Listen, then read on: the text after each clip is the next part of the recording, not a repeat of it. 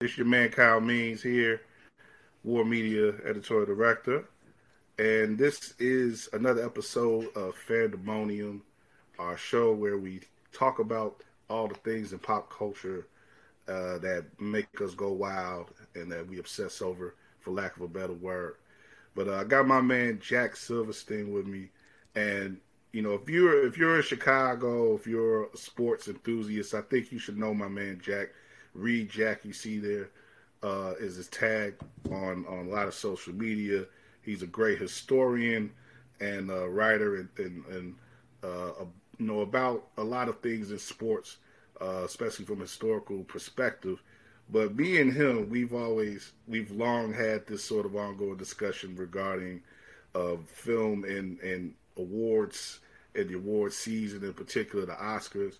So we come together every now and then to talk about these things. We one of our first Fandemonium episodes, uh, either the first or the second, I think it was probably one of the first recording sessions I had for the show, uh, featured the discussion that we had, a pretty cool discussion with uh, uh, Mia Johnson. Shout out to Mia, Mia, Johnson. Yeah, yeah, yeah. And uh, you know, it's just us two this time. We're not going to go in as depth as we did on that last discussion, but we, you know, we had huh. a, a, couple things that's, that we want. That's what you. That's what you think. Across it. well, Jack Jack got his baby sleep, so he, he got some energy now. So I'm, maybe we'll I'm see. Like, but uh, we, we just gonna go on a what? we gonna go into a couple things that we've been talking about amongst ourselves, and uh, uh, so like I say expound on them for y'all sake and ours as well, I guess. But um, you know, I'm gonna start off with just a little recap of the awards. Of course, if any, anybody who paid attention to the awards knows that it was it was essentially the everything, everywhere, all at once invitational. Uh, they wound up winning seven awards. Uh, they won a three of the four acting awards. Jack, I think you put out that factoid about was were they like the first movie since Network to do that? I believe first since Network. Third.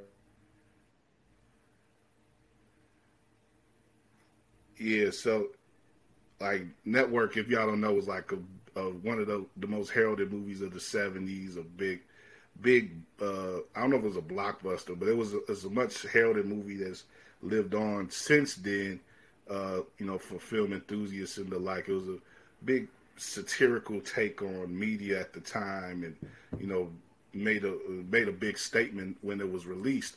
So, you know, in some ways, it could be comparable to uh, Everything Everywhere All at Once, in the way that it sort of made a statement and it was a memorable Oscar film. Now that how memorable Everything Everywhere All at Once would be, I, I think I'll just shorten it to everything going forward. I can't say the whole title all the time, but how memorable everything will be going forward, that's to be seen. But it's certain that right now is the movie of the moment.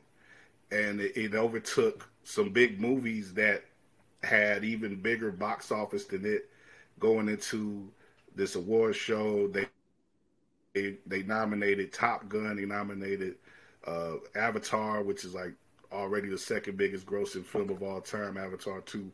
And, you know, those movies barely made a squeak at the awards. It was all about everything. And, um, you know, I just picked up, uh, just put up the ratings, a report for Variety uh, saying that the, the Oscar ratings were up 15% from last year. Now, oh, do we credit that with Will Smith and Chris Rock and people want to see if something equal equally as nutty to that happened again this year, or do we you know do we give that credit to films like Everything and Top Gun and Avatar? You know, was what do you think, Jack? Do you think that people were more interested in the movies that were award, that were nominated this year, or do you think people were just tuning in trying to see if, if some wild shit popped off again? I think it was. I think it was both. I think there was enough buzz, and like I said, um, I, I we don't really get to the movies. So I, I, saw the Batman, which was the first movie that I had seen in the theaters since COVID. Um, I saw Top Gun, and and then I mostly saw kids movies. So like I saw all the animated movies, you know, and okay. Uh, you, like as a father and you know watching all these kids movies. Um, so I didn't I didn't see a lot, and even I was hearing the Everything Everywhere buzz, and it did feel like mm. there was a little bit more of a moment, a little bit more of a cultural talking point, a shared, a little bit more of a shared experience than the past two years have seemed like. Um, I also think just like award shows post in COVID were just weird. You were as you you could feel the ickiness even as a viewer. Like it, like the last two have not really been something you feel like ah, I don't know if I even want to be a part of this. All the seating yeah. was was strange. Um, like like a couple years not, ago, we I think when we did around the one where they did it like in the train station or something, right?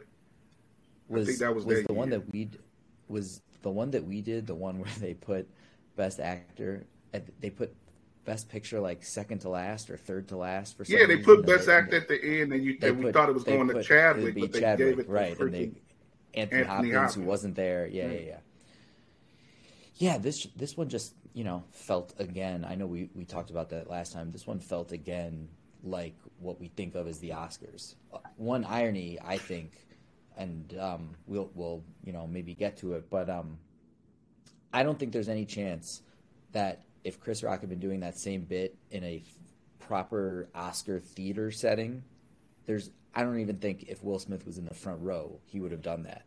To get up with all of your peers lined up next to you and then have to walk to the one one side or the other, go up the steps, go back to the middle of the stage. It was like too many moves. it only worked. The access yeah, it only worked because it was, you know, ground level. It's like an infinity pool, and he just stood mm. up, and there was no one around him except for his wife. And then he just walked straight, like ten paces. Yeah, I don't he didn't. Would, he didn't. I don't think that far. would go. Yeah, no, I don't think that would go down at like this kind of a venue. So I think with that kind of speculation, I guess, which I didn't like, it was the buzz about the movie. I think it was probably a little bit of a back to normal kind of a thing. And, yeah. but really, I think it's the movie. I think ultimately, there there are just different factors why people tune into the Oscars, and I think that the one with the broadest and deepest appeal is if people are into the movies if people are excited about, you know, if even if it's just one, if it's one of those years where it's like one big movie, that can still carry the day. But especially if people are excited about different, you know, this versus this, and which is a silly thing. It's voting, it's art, voting on art. But you know, the way that we start to think about it, oh, it's a horse race between in this category between this and this, and they're not, you know, mm. doing anything. It's just the sense that no one can get a handle on the consensus. And that's, I think, when you have a good show. That's when you have interest in it because people want to see the movies that they saw. Right. And we're, and we're definitely going to get into that with a theory of yours uh, coming up uh, regarding the MCU and its place in the in the film industry right now and, and its potential place in within the awards season and, and specifically the Oscars, uh, you know, we're going to look back a little bit on how they've been utilized in the past years. We both would say underutilized, but uh, also, you know, look at this year in particular where there's there's sort of a it, it may reach a breaking point because I think a lot more people are aware, sort of hyper aware now of how much of an uphill climb it is for the MCU films, given that and and the performances in them, given that you had a performance like Angela Bassett's that was you know uh, you know sort of shut down at the end of thing when everybody thought that like even Angela apparently thought that it was her night, but it wasn't. But was, but before we get into that, that was one of uh, the. Uh, oh yeah, go ahead. I was to say before we get into that, uh, I just wanted to mention the fact that you know, like I say, the ratings were up, and you know we, you know, the the the show itself was back to a sort of old school the Oscars as we know them, where it was you know it was overlong. they got they got all the uh, the award uh, categories back in. You know, the, one of the controversies about last year was that they they kept some of the categories out uh, of the main broadcast. They this time they brought them all back in.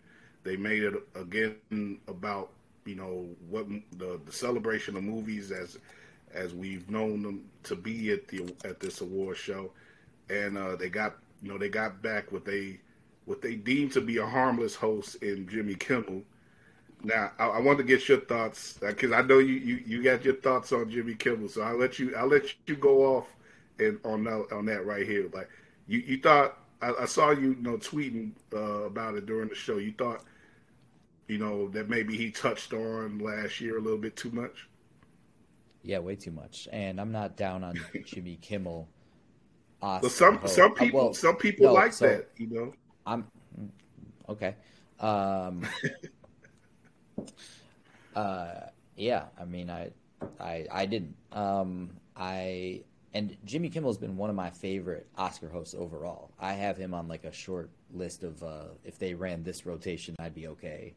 And he, Okay. he he's he's been great. No, I didn't like that. I thought that the reaction last year to that from within the industry was I found it disappointing for you know this has been this guy's basically an institution unto himself. I mean, he is one of the biggest money makers in movies for three decades. I mean, how many people can you put? You could just put their name and face on a movie poster, and you're guaranteed, you know, whatever. You're double your money, triple your money. I mean, his movies just work because of him. Take a guy like that, and uh, I would have thought they would have closed ranks around him. Like, hey, that was a shitty thing to do. You know, that was bad. We all know it, but like, talk it out.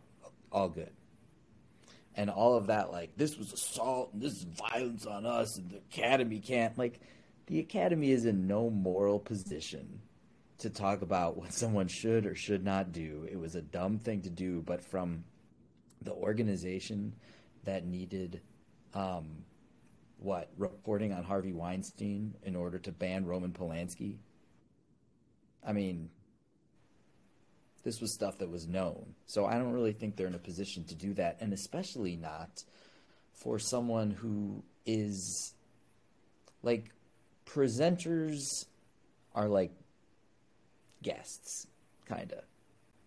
And some of them are really part of the movies, and some of them are less so. And like Will Smith is a movie guy, and Chris Rock is a comedy, stand up comedy guy he's he's made you know he's been in good movies. He he has a movie career, but that's not like the basis of his legend. It's not like the foundation. And he's host the Oscars, but to me, the, But he he is a part of the Oscar family though, as a past host. no doubt, no doubt, absolutely. As as a host, another guy who's on my list of who would be on that rotation as a host. Um, I just felt like, man, I would have thought they would have kind of closed ranks, as I said, around Will Smith. And you know, I look at him. You think like- they've been more protective? yeah, I mean, more than the Oscar host, I think the the true sign of Hollywood royalty is if you present Best Picture. That is where you kind of see, oh man, that there's someone's at that level. That's where like the money is. Not money, but like that's like the ultimate status symbol is do you present Best Picture? There's not a lot of people who have done it because, you know, Nicholson's done it like eight Like Harrison, Harrison Ford's done it three times. Nicholson's done it this year. six, seven, eight times. Um, Hmm. I think Spielberg's done it a few, but um, but Will Smith's done it. So, all this is to say is to to to come out assault, violence. This is terrible. Stain on the Academy, on the Oscars, blah, and then to ban him for ten years. I was immediately like, okay, that's ridiculous. That's way over the top. But then to come out and joke about I, it, I, and I, mean, I can't disagree with you he- on that. Like, Jimmy Kimmel opened the show with it. He closed the show with it with that big visual gag, and riffed on it throughout. Riffed on it throughout the night.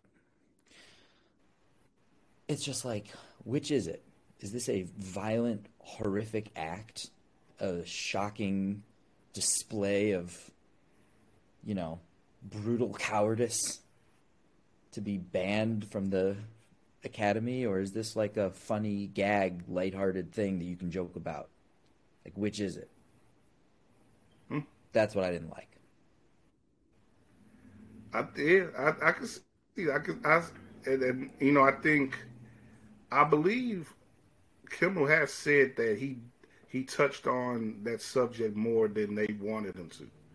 So if it was a choice where, if it was a thing where you know, the academy was like, you know, we don't need to really have you t- a joke about it too much, and he sort of went rogue, then you know maybe it was more on him and it's just like you know the whole thing where again as a as a comedian sometimes comedians don't know when to stop.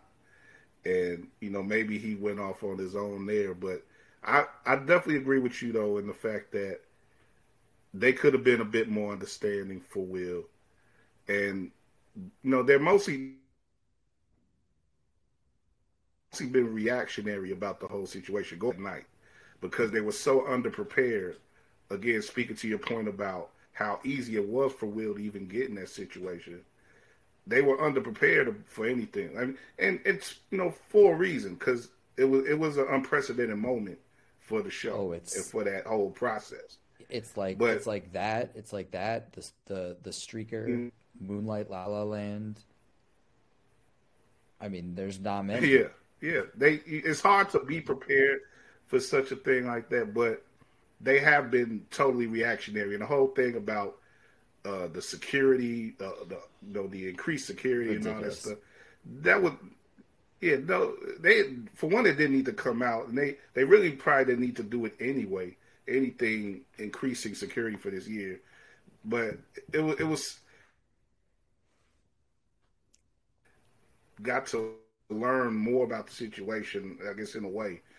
You know, it proved itself to be such a unique situation that, you know, yeah, it, it's, it's not going to happen. Nobody's in that situation where they can be, uh, you know, banned for the wars for 10 years or be seen in that controversial, uh, uh, you know, in that controversial way.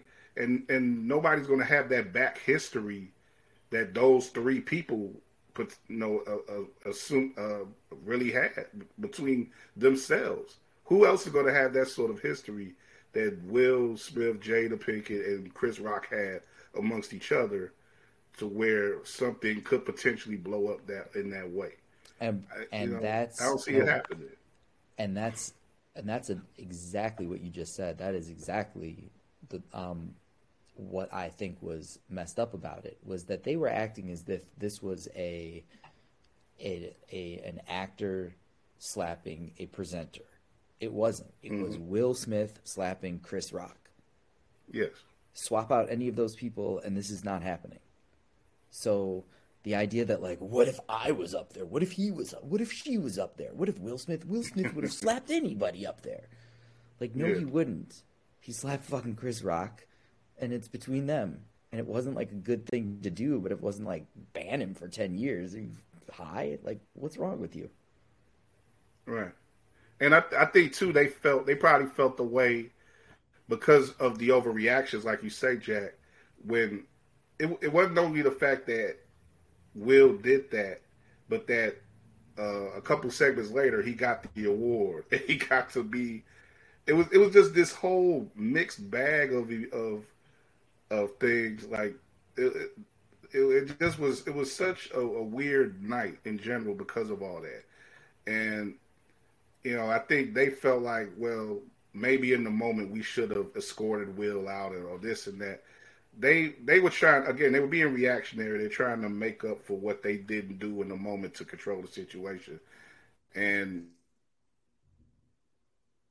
you know it's it, it has given the of uh, you know disingenuousness, disingenuousness in a lot of ways. You know, and, and you know it wasn't necessary, but you know I I I, said I, I still you know wonder how much of a role it did play. I think when I looked at how people were looking at looking at the show online, it you know probably it didn't it wasn't out there like people was bit was disappointed about there not being any sort of functional happening or any any of that level happening. It seemed to be more like, you know, there was a there was more about the show itself and the movies and the awards. So maybe that's a good thing that they were able to move on from that in the public eye, and you know, maybe we can all move on from it now that we've had it.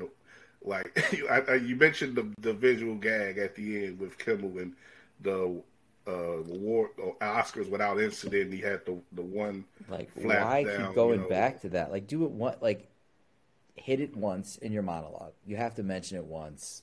Probably. I don't like it personally, but okay, I get that. Do it once, do it in the monologue, and then move on. But but in, in the sense that you know every joke has you know some reality behind it. You know, it's it's some truth behind it. I think for the Academy and for ABC and all, everybody involved with the production of that show, they they in that moment they probably were like, "Whew, you know, we did get through this one fine," and and every and and more than that, they got the all the major storylines they wanted to hit. It seemed would have hit. Like if, if if we were getting to whole sports style speculation of storylines and you know what's the best storyline, what what does the network want to see in regards to ratings uh, potential?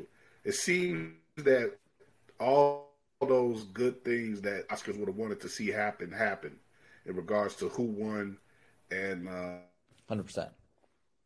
You know, and, and when they won during the during the day and everything. Like we mentioned a couple years ago the disappointment at the end of the show when we didn't get to uh, Chadwick Boseman and instead, you know, Anthony Hopkins got the best actor.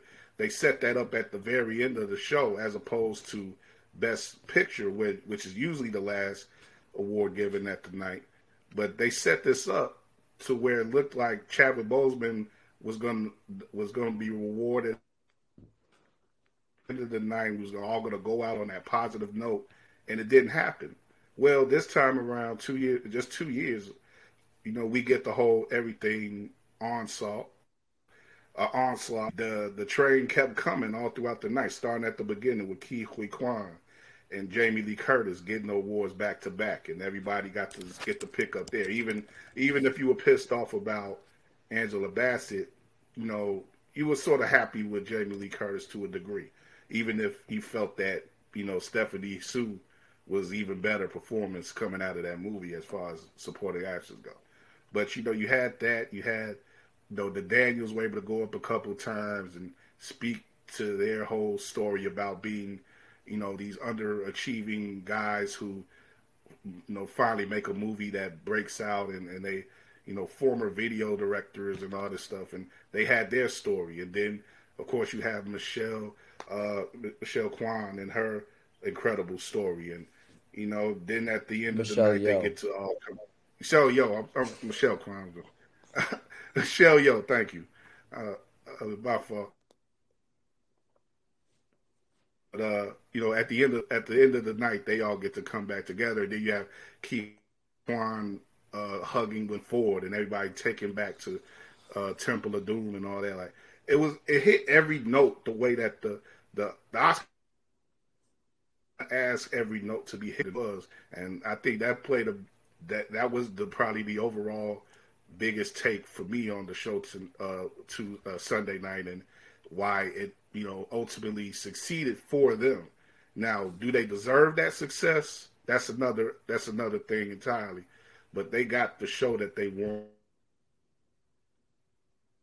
uh, this year. Agreed. Now, to that to that now to that end, I want you I want you to speak about your speak on your theory that you shared with me. You shared a little bit on social media as well Sunday like we get to this point now where we have a movie that's about the multiverse. It's an original story. It's not tied to any previous intellectual property. It's not. This is not the setup for uh, everything, everywhere, all at once universe. This is its own thing, and it seemed to it seemed that Hollywood reacted to it in a way where it's finally an original story that has the same sort of appeal to Marvel that Marvel movies have and DC movies have, but it's its own thing. I think I think the industry was sort of, you know, reveling in, in that they got their they were getting their cake and eating it too. And they didn't have to award Black Panther, Wakanda or any other type of movie like that the way that they it wasn't as obvious as it would have been in years past. And you know, Jack, I want uh, I'll go for, go for it here. You know, in past years, it was more it was more of a issue where there were movies that came out that were block blockbuster audiences, blockbuster uh, you know money came from these movies, and they were also highly regarded critically, and they were completely overlooked. So you know, I'll let you I'll let you explain it. Like, what what years and what recent films do you think were the most overlooked in regards to the MCU, in regards to the big comic book movies that uh, could have possibly made help this sort of turnaround with the Oscars. Because remember, like a couple years ago, people talking about the Oscars were dead. You know, the, the pandemic didn't help, but the the ratings, even leading into the pandemic, were as bad as they were, had gotten ever gotten with the show. And people weren't tuning in. People weren't interested in the movies being uh, nominated. They were a lot of art house movies. We like two of the past couple. Uh, I think the last couple years, both movies that were given Best Picture were both streaming only films. Mm-hmm. And you know, so these movies aren't. They don't have the reach of the Marvel movies and the the the DC movies, but more so the Marvel movies. But you know, what what are your feelings on the recent Marvel movies that could have been awarded and that should have been awarded but weren't? Yeah, I just think that the Academy missed uh, once in a who knows how long opportunity with the um, swell of the popularity and the thrust of the of the MCU, and what we saw in a three year period with the Lord of the Rings trilogy, we could have seen play out over I don't know, let's call it 2012 to 2019 and you know the first one, Iron Man. Um, Robert, everybody said Robert Downey Jr. incredible is like this is a really good movie. Nobody really had a sense of what this was about to be. Probably weren't going to nominate Robert Downey Jr. Um, for that role that year. He was nominated that year supporting for Tropic Thunder, and he of course lost. Yes, to, that was the same year.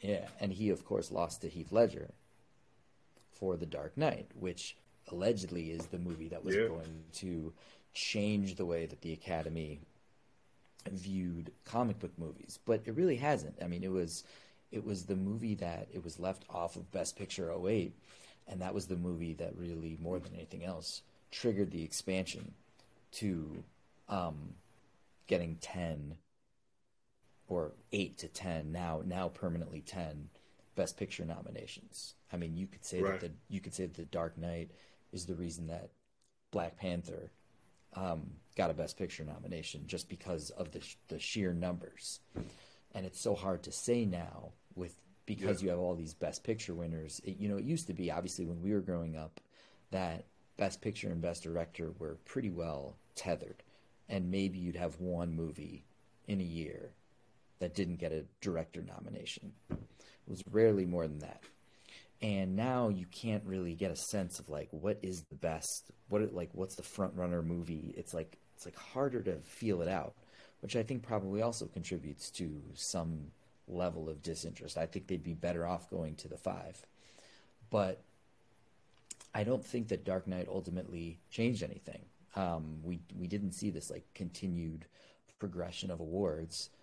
We just saw it with the Batman, which is one of the few movies I saw that was you know like not a kids movie, and I I can't imagine that there were five movies with better with a better score, and I can't imagine there were five movies with better cinematography, which was something Roger Deakins said, and Roger Deakins. You know, maybe one of the greatest cinematographers ever. Is he the greatest ever? Maybe I don't know. One of them. Yeah. And he said that he thought that the best cinematography of the year wasn't nominated. Hello? Yeah, I, I... Oh, okay. And he said to his quote was his quote was he thought it was due to snobbery. His word. I think that if the Academy had recognized the the the power, the craft, and the worth let's call it the Oscar worthiness of all these Marvel movies, that you would have seen this build um, that would have been super exciting for for Oscar fans and for just movie fans and for Marvel fans. They would have been coming out and paying a lot more attention as the years went on, and some of those dead years of um, of ratings, I think would have been up years. I think that if you had gotten into 2018, all of a sudden that is the MCU year. You you know, Infinity War, Best Picture, Black Panther, Best Picture, sure. um, some acting, some direct, like you could see like Ryan Coogler, Best Director over the Russo brothers, but Infinity War wins Best Picture, and you know Josh Brolin beats Michael B. Jordan in Best Supporting Actor, mm-hmm. things like that. I just think you could have seen so much more of that, and there really isn't any reason not to because those movies aren't any more or less worthy than Star Wars, two Avatars, Rocky, three Lord of the Rings. Um, that those aren't serious movies or more serious or less or not you know less focused on craft or more focused on craft. I mean all the best movie makers work in marvel. All the best actors oscar winning actors work in marvel. Top directors cinematographers. So yeah. it's um it just becomes a matter of taste but it's not even taste because everybody loves those movies and with good reason. I was not a comics guy. I had no i didn't even know what marvel versus dc was. Like i couldn't tell you who was who. Marvel like the mcu made me understand these differences and learn all these characters and be invested in all these random so sort of random comic book characters um, that they got when they just started slowly buying back their properties, and they were like, they they like you know like spread a deck of cards out to be like, what cards do we have, and this is what I'm going to have to have in this hand, and they were just like, oh, we own Iron Man, we own Captain America, we own Hulk, okay, and they just started putting pieces together and did it like in the smartest, most exciting way possible. Right. So yeah, I mean, instead you get, you know, Shape of Water, Green Book.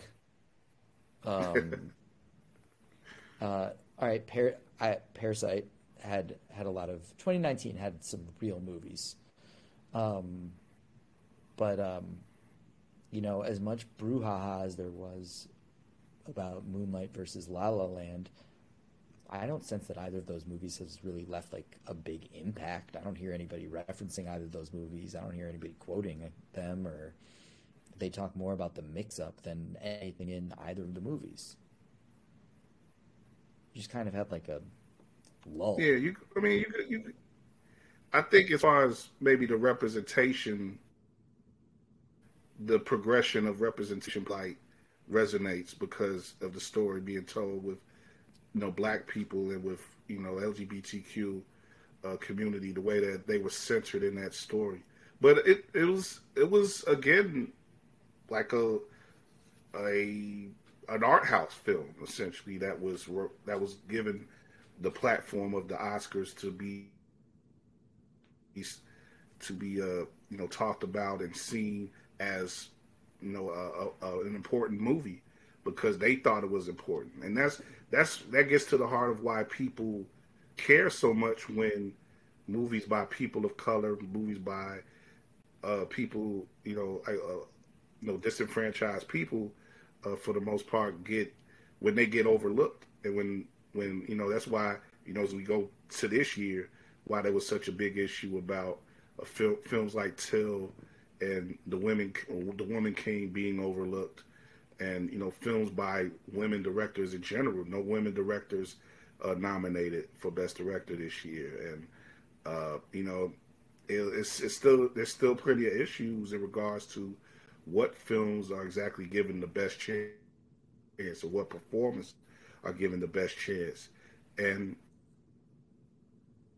oh, Marvel for you know uh, ironically tie itself into that because you know I don't know for whatever reason I don't know if it's a resent thing, a, a resentful thing that's involved in there, you know, because you have so many filmmakers uh, apparently who sort of resent the success of Marvel, and even though it's done so much to carry the, uh, the carry the uh, the film industry financially through these rough years, you know, but they don't like the fact that you know it's either all or nothing regarding know uh, whether you you're going to be involved in these movies, whether you're going to produce these movies. Okay, so so whoops, outside, you know, making nothing.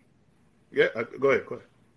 So I can see why, like Martin Scorsese, is going to speak out against Marvel movies, comic book movies. I can see why Tarantino is. I can see why certain producers would. They're not going to be making a Marvel movie but why wouldn't the actors branch? The, the Marvel movies have been keeping every actor working. And they're all of the. Yeah. But, like, you've got every one of those movies probably has someone who at the time was already considered an Oscar actor.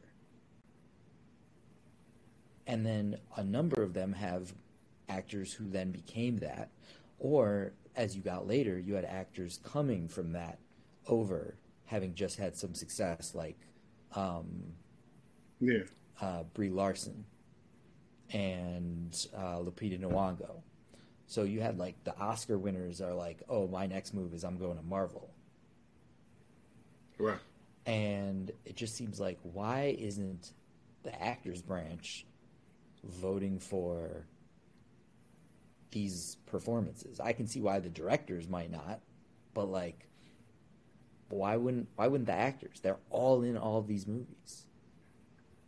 I think like in 2019 in, in in 2019 I thought give him a competitive Oscar, but I thought that they I thought they should have given Robert Downey Jr.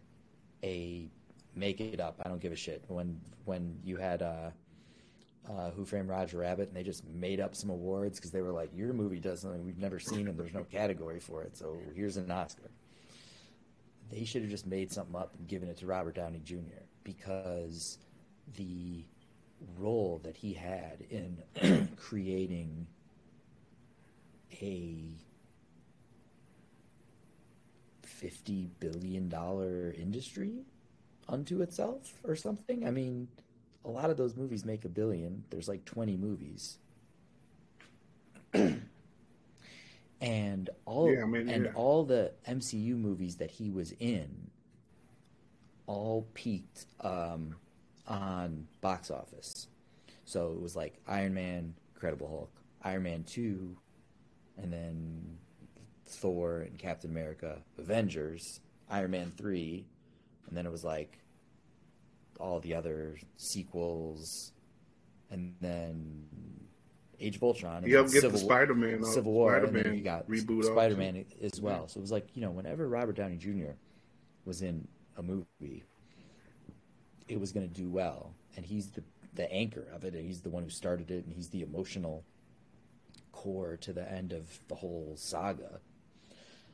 Um, I just think like it's the, uh, just like I don't know. That's like someone who would bring viewers out. There may be there may be a like there may be a sort of self loathsome thing there too. I think even with the actors where they yeah they do recognize what type of gift Marvel has been to their industry, but they probably still see it much like oh well I'm I'm I'm just playing. when I'm doing that stuff. I'm just I'm just having fun, but I still got to do I still got to do sh- my Shakespeare role or my slave role or, or some or my my disabled role or something. And, sure. and that's the real Oscar stuff there. It's not it's not when I put on a cost when I put on a superhero costume. It's when I do this physical other type of uh, stuff that has already been established as Oscar bait.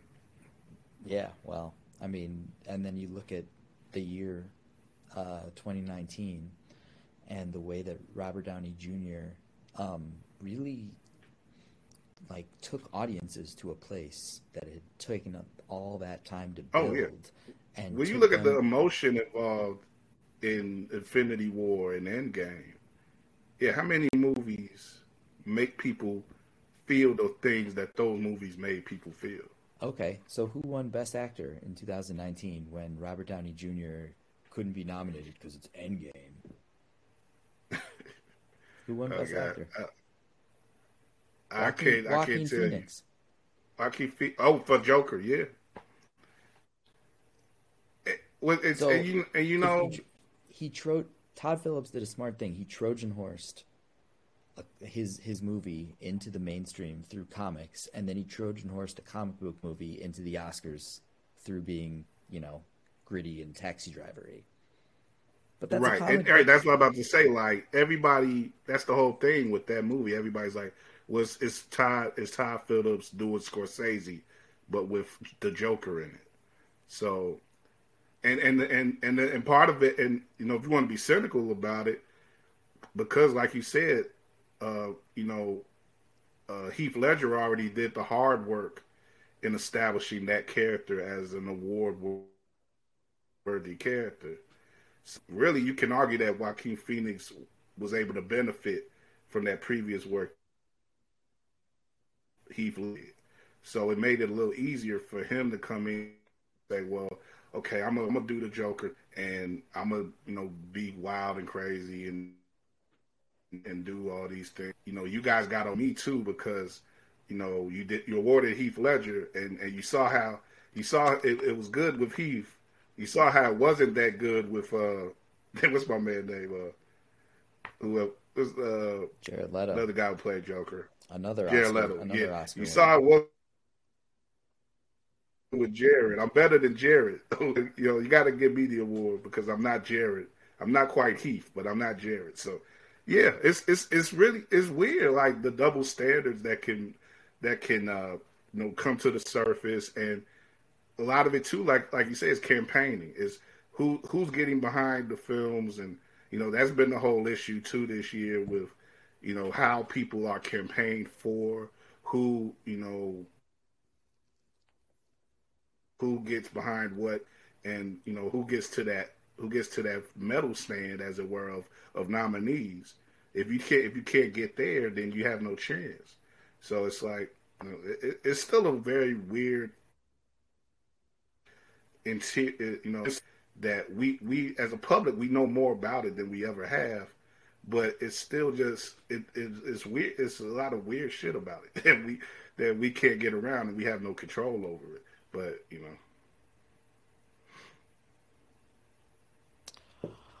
Yeah, uh, absolutely. So, yeah, I mean, it's just, and that's too bad. And like I said, I think that's just a, like a missed opportunity. I don't think you can start doing it now. I mean, it, it'd be great, and you know, start honoring movies regardless of genre. I mean, I think that. Have you seen all those videos of what I, I, was just kind of not aware of this because I don't watch, I haven't watched a Mission Impossible movie in a long time. But are you aware of like, have you seen the videos of Tom Cruise driving a motorcycle off a mountain? Well, I may have seen that. I've, I've, seen I've seen footage of his stunts and stuff, and you know, there, there's people that argue that you know there should be some stunt awards in these Oscars as well because you know of, of the work that that these people do in these movies and and and it's interesting too coming off of this this year where you have two former stunt people won awards this year in Michelle Yeoh and Ke Huy Quan. So, you know, the value and the art, art, art artistry that goes into stunt performing is something as another thing that it could probably bring more eyes to the awards if if you hold it up and and, and uh, showcase it, but they don't seem to look upon that with the same reverence as they do, you know, everything else that the, the awards that they currently give out. Do you remember ever, ever seeing a segment during the program that was like a tribute to stunt people? I don't, you know, no. like you see like a tribute to cinematography, a tribute to editing, a tribute to you know, foreign films, a tribute to this director, this actor. I have never ever seen a tribute to stunt stunt men and women. Hmm. Have you? No, no. And you, you, mentioned the motorcycle thing. Michelle Yeoh did that well, like in the eighties. Like yeah, she exactly. she she rode a motorcycle onto a moving train. it, it's oh, it's one of the dumbest things I've ever watched. And yeah, so yeah, so absolutely. But like, so for her as well. But um, specifically now, the stuff that Tom Cruise is doing, you know, they'll oh, give yeah. like they'll they'll give Oscars to people because they convincingly look like they can play the piano. And this guy is driving a motorcycle off of a mountain wearing a parachute. I feel like if you can honor someone because they bulked up and learned how to box, I don't see how that's any different or any more impressive or any more related to the job of an actor, which is to connect with an audience to tell a story.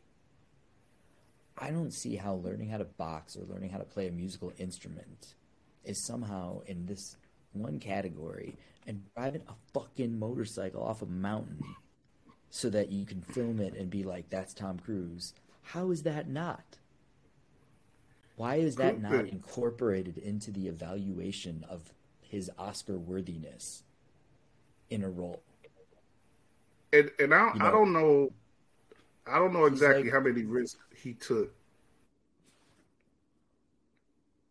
Hmm? But I would say I, I, I, don't know how many risks he took. No, I, you, you, hear me? Yeah, I'm just how many risks he took. He he I, I can hear you. He's jumping out of planes and flying off of mountain, driving off of mountains. Well, I know that's for the Mission Impossible. I'm I'm I'm I'm about to speak towards uh, Top Gun. Now I know they they did a lot of actual flying in that movie.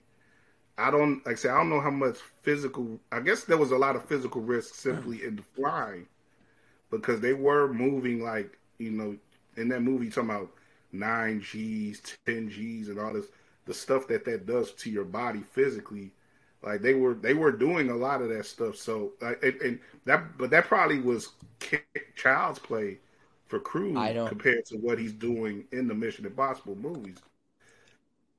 I I don't think that. But like, like, oh, sorry, sorry, sorry. I'll just say I'll just say right quick, like what he's doing, and and I think he's getting like what what Top Gun overall did with its it, it's cla- it was really classical storytelling. It wasn't like it wasn't the complexity of what everything did. It wasn't this maudlin melodramatic stuff. It was old school movie making, pra- a lot of practical effects, but it was people connected with each other in a way in that movie that it wasn't no, it wasn't the deepest stuff, but it was entirely effective.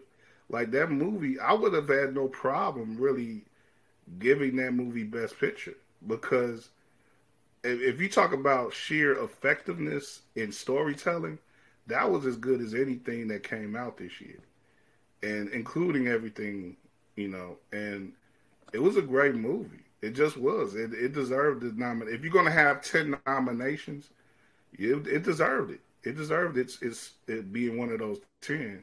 And you know, not just you know, a lot of people put it in the context of, you know, well, it saved the movie industry, it made all this money. It definitely did that.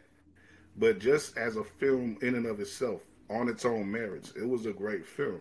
So, you know, and part of that, I, I would say that part of that has to do with the dedication and the standard that that dude, Tom Cruise, applies without all his he's he's applying it with all his uh, you know, uh, productions nowadays, and it's amazing that he's doing it at this point in his career at his age. Like, you know, I just got you just got to give it up for him. And let me ask you a question: If the movie had been exactly the same, but it had been about Maverick's son, and it wasn't Tom Cruise in the lead role, or maybe not even in the movie at all. It's like a continuation of the brand, but it's not actually Tom Cruise. Sure. Everything else is the same. What does that do to the um, audience response? What does that do to the critical response? What does that do to the box office? Oh, it probably cuts everything in half. and that's why I think you can nominate Tom Cruise for Best Actor for Top Gun because hmm. people mm-hmm. went to a movie just to see him, just to be in that personality and have those memories, you know, refueled and you know, advanced. Yeah. And that's acting. I mean, I don't think that you necessarily have to do the voice or the the limp or the like you said, Put all the, the list of the whole thing. Yeah, or you know, or my, you know, your medical issue or your weird quirk or your eye doesn't work or your, you know, you learned to box or mm-hmm. whatever, play piano, play guitar. I think there's something to just be said about like people wanted to just watch Tom Cruise be, you know, this character again. Yeah, definitely. And you know, to that degree, like to that end, you know, like I said, we the, they they did show the they did show the love to Top Gun. They showed it to Avatar. Avatar was a little bit of a surer thing, given you know the James Cameron connection. Even though he he didn't get Best Director for some reason, but you know, but the the first movie sort of established its place, and and they when they saw it come back and it made all the money it did, they were going to let it in in the door as well, definitely. But do you think that there was a step forward for these sort of larger and and, and everything uh, uh, as the sort of cherry on top because everything all everywhere all at once is is a genre film. It's a it's a larger scale genre film. You know, do you think that at some point in the near future, if and and this this also we also have to admit though a lot of people the, the Marvel films aren't getting the same critical response post uh Endgame that they were before then. Like leading up to this most recent one with Ant Man, Ant Man was getting is, has gotten bombed for the most part, and sort of deservedly so, you know, unfortunately. But you know, but you, you still have like Galaxy Three, which could potentially another breakthrough this year, and, and you know, uh, I'm I'm not I'm not sure about the Marvels so much, but there, there's a you know there's still a couple more chances this year at that sort of that sort of breakthrough that Black Panther has provided in the past, and and you know, do you think that should Marvel come with some good stuff again at at a, a like like say the a higher level of quality of film again that because of the breakthroughs this year and who got nominated and who got awarded, do you think that they're meeting, they're getting closer to actually awarding Marvel on a on a wider level? Because as of now, the only on Marvel wider, on a wider award, only Marvel awards as of now gone to Ruth Carter. She has two, and they both were for black costuming Black Panther, but that's it as far as Marvel. No, I don't think so. You're not confident in it. No, absolutely not. I don't think this is a. I don't see this as a trend. We've seen, we've seen sort of seeming trends pop up at the Oscars. Spike Lee had a great quote once, and this is just one type of this trend, but it happens to be the quote that I know. That every ten years, a um, uh, journalist would reach out to him and ask him about how he's feeling about the Oscars having turned the corner with black actors He said it happens like every 10 years. So I don't pay much attention to it. And I think that's how it is with Oscar. Um, are there bigger trends? I think it's year by year. I don't think it's the movies. I, I don't think that there is something like that that unlocks it. Because again, if if it was happening, then we would have seen Batman. We would have seen Batman for Best Picture, definitely director. You could have you could have taken Colin Farrell for supporting, um, or Jeffrey Wright, um, and you could have. I think you could have seen Pattinson.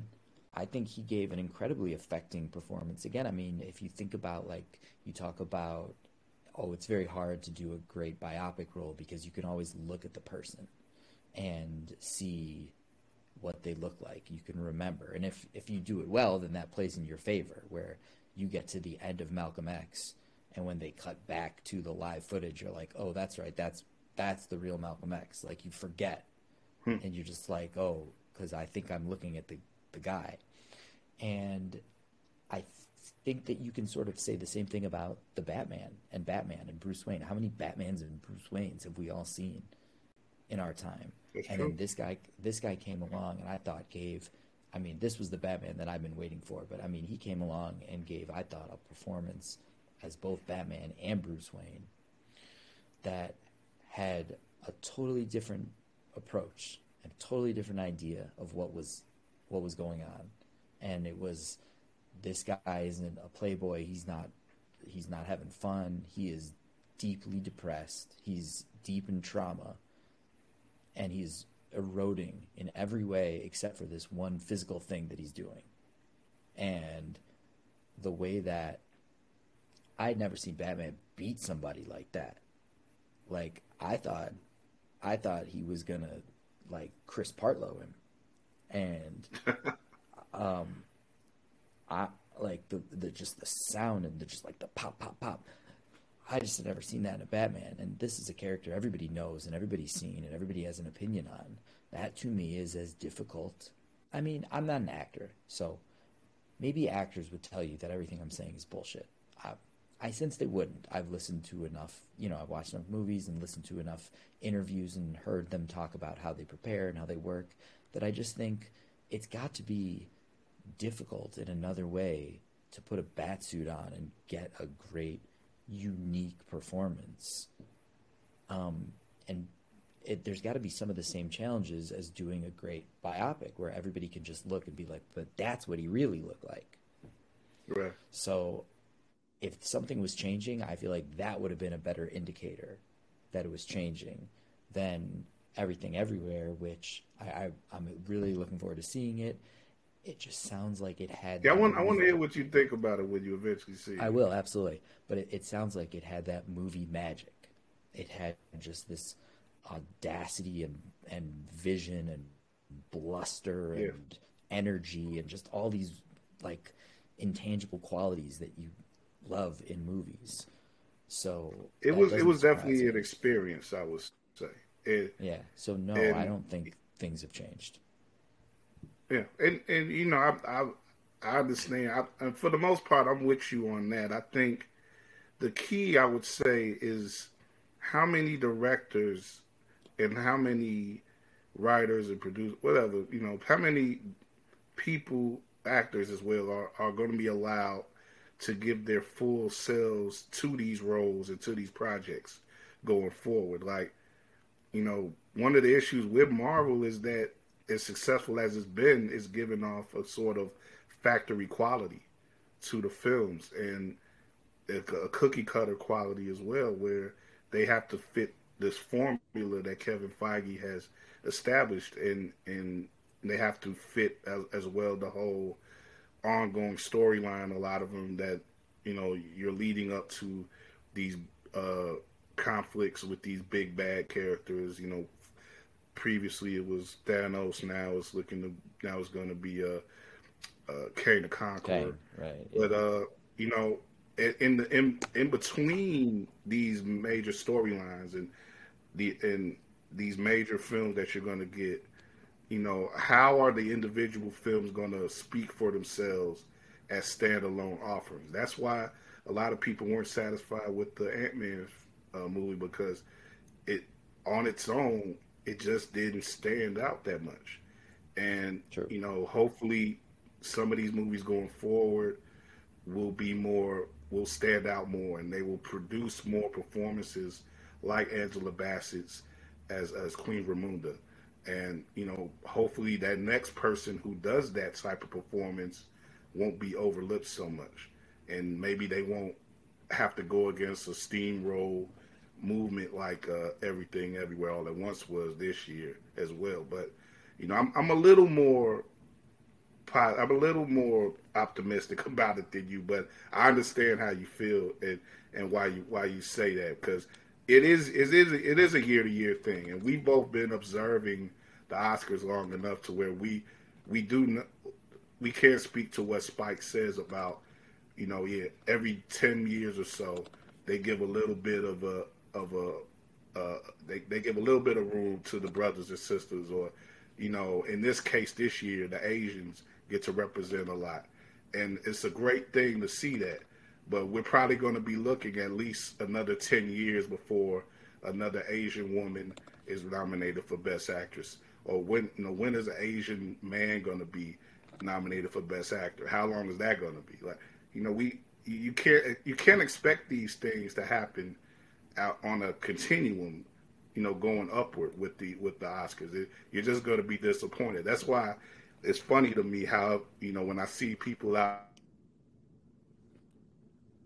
on, on social, they get so sure about people getting nominated. They say, "Oh, you know, they see a good performance from somebody that they like, from somebody representing the culture, as it were, and they be like, "Oh, they gotta be, they gotta win."